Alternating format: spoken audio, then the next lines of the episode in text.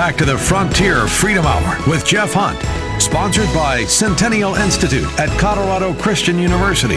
Here's Jeff Hunt. So, friends, since the October 7th attack, you've watched these pro Palestinian, pro Hamas rallies take place on college campuses around the country. You've watched university presidents be silent, complicit in their anti Semitism. This has all been building for years.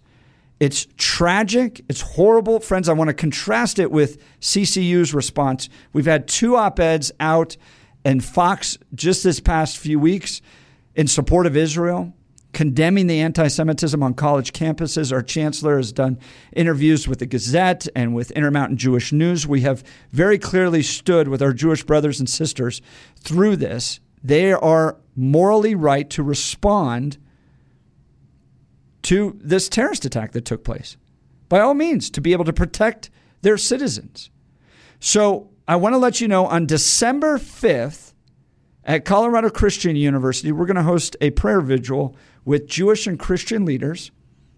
Our students are going to be standing there with us, faculty will be standing there with us. You don't have this woke, anti colonialism, I'm using quotes here, scare quotes, type of mindset at CCU. There's moral clarity there. Now, obviously, this isn't a blank check for Israel to do whatever it wants to, but my goodness, this was the worst terrorist attack against Israel and against Jews in one day at any point since the Holocaust. They have every right to defend themselves. So join us December 5th, Colorado Christian University. If you go to centennial.ccu.edu, that's centennial.ccu.edu. Click on the events tab. You'll be able to see the event. I hope you'll join us. Be candlelight vigil, support of Israel, and praying for peace in the Middle East. I want to pray that there can be peace there. But if your enemy is only going to be happy when you're wiped off the map entirely and all your people are wiped off the map, well, then you got to defend yourself.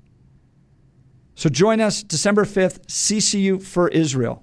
All right, we're talking with Rebecca Friedrichs, who wrote an article titled Unions for Palestine about how these uh, unions have been basically mm, uh, infiltrated by the radical left. They're made up, they're led by the radical left, and they're driving this leftist agenda throughout all aspects of education. It's going to influence our kids, all that stuff. She won a major Supreme Court, Friedrichs versus California Teachers Association, a major Supreme Court case, which basically freed you all up from not having to join unions if you work in public service. Thank God. But Rebecca, I got to ask you, you went up against like the Jimmy Hoffas of the world. Like they, they're not like easy people. And I know Jack Phillips, he faced a tremendous amount of pressure. And, uh, you know, and but but Jack wouldn't stop. He was on a mission. He's been successful. Same with Lorie Smith. Lorie slept on the ground because she was afraid of drive-bys after the left put her address up.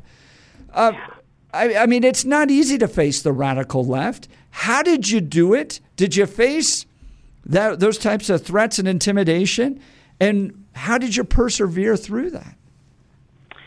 Wow. Well, this is precisely why I titled my book "Standing Up to Goliath." Because here we were, ten little California school teachers, no power really, you know, except full of truth and, and willing to speak truth, uh, you know, up against the most powerful unions who are really more like mobsters, yes. you know, in the in the country and in our state. And by the way, when we filed our lawsuit at when we got to the U.S. Supreme Court, Kamala Harris, who was the Attorney General of California, which is where I live, she intervened against us on the side of the unions, as did the Obama Biden administration. So uh, Obama Biden intervened the entire United States of America against 10 teachers, and, and Kamala intervened the entire state of California against 10 teachers. So we were literally standing against, you know, the whole evil workmanship of the, of the left in the United States of America. And, and all I can say is all 10 of us were Christians and we didn't personally plan it that way. Those were just the people who had the courage to stand up and put their name on a lawsuit. And all of us, it was our faith that carried us through.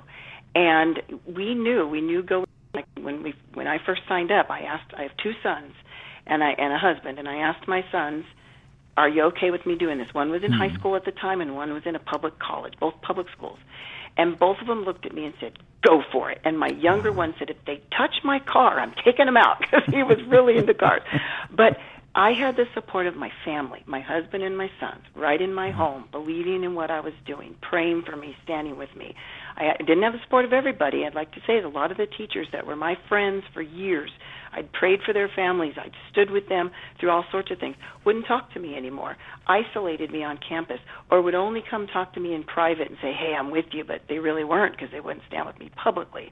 So you do this very much isolated, very much alone, but knowing that you're doing what's right. I knew that I knew that I knew. I, I served three years as a union rep because I wanted to change things from the inside.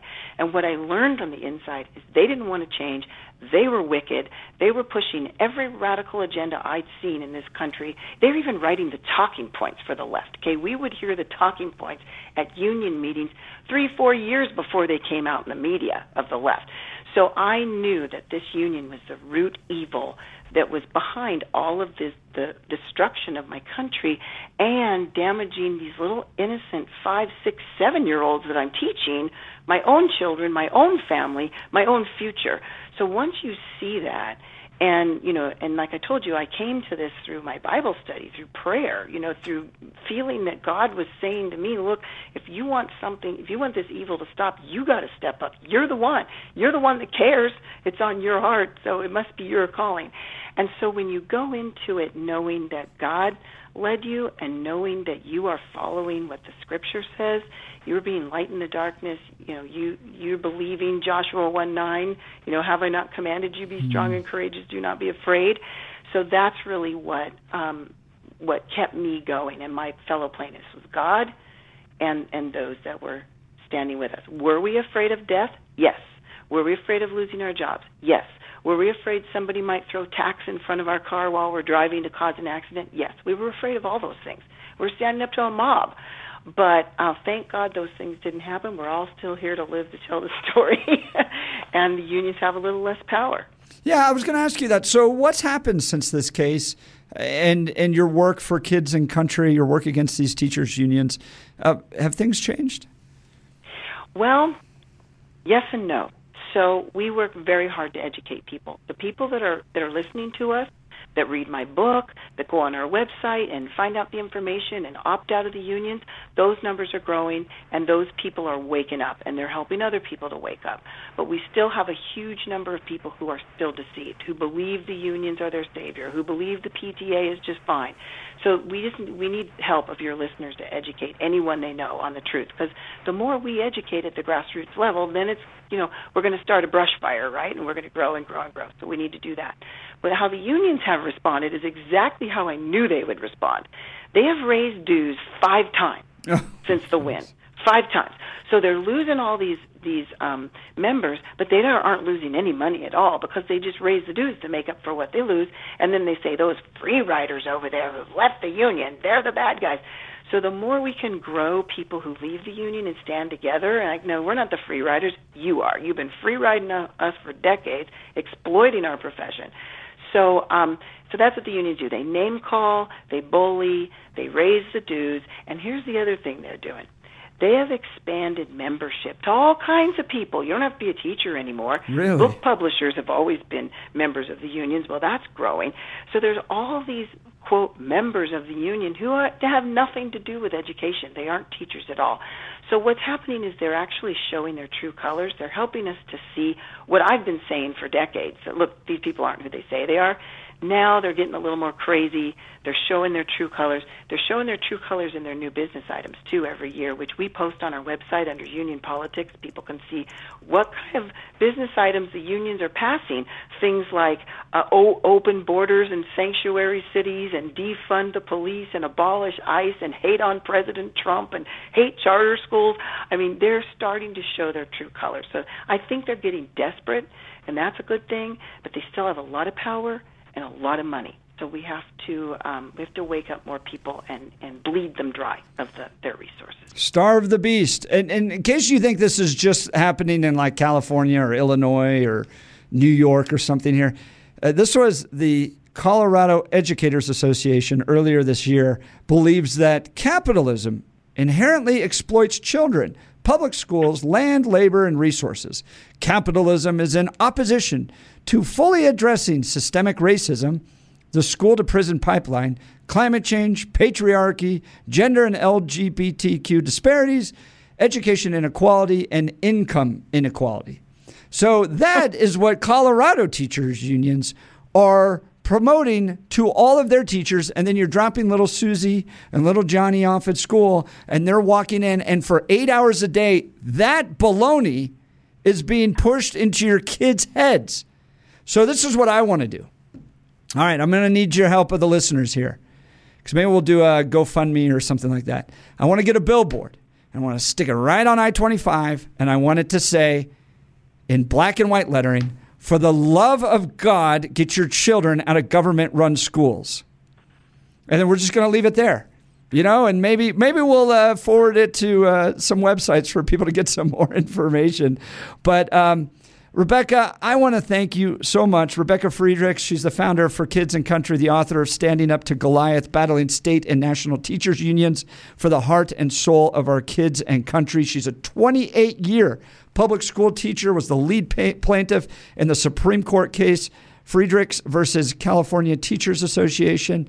And she's written an article recently about how teachers' unions are now supporting Palestine. Rebecca, it's been great to be with you. Thanks so much for being on the show. It's been wonderful to be with you too. Thanks so much. All right, friends, go to centennial.ccu.edu to join the movement for faith, family, and freedom in the state of Colorado. We'd love to have you there. And be sure to join us for the CCU for Israel night on December 5th. Until then, Jeff Hunt signing off. God bless you all and yeehaw.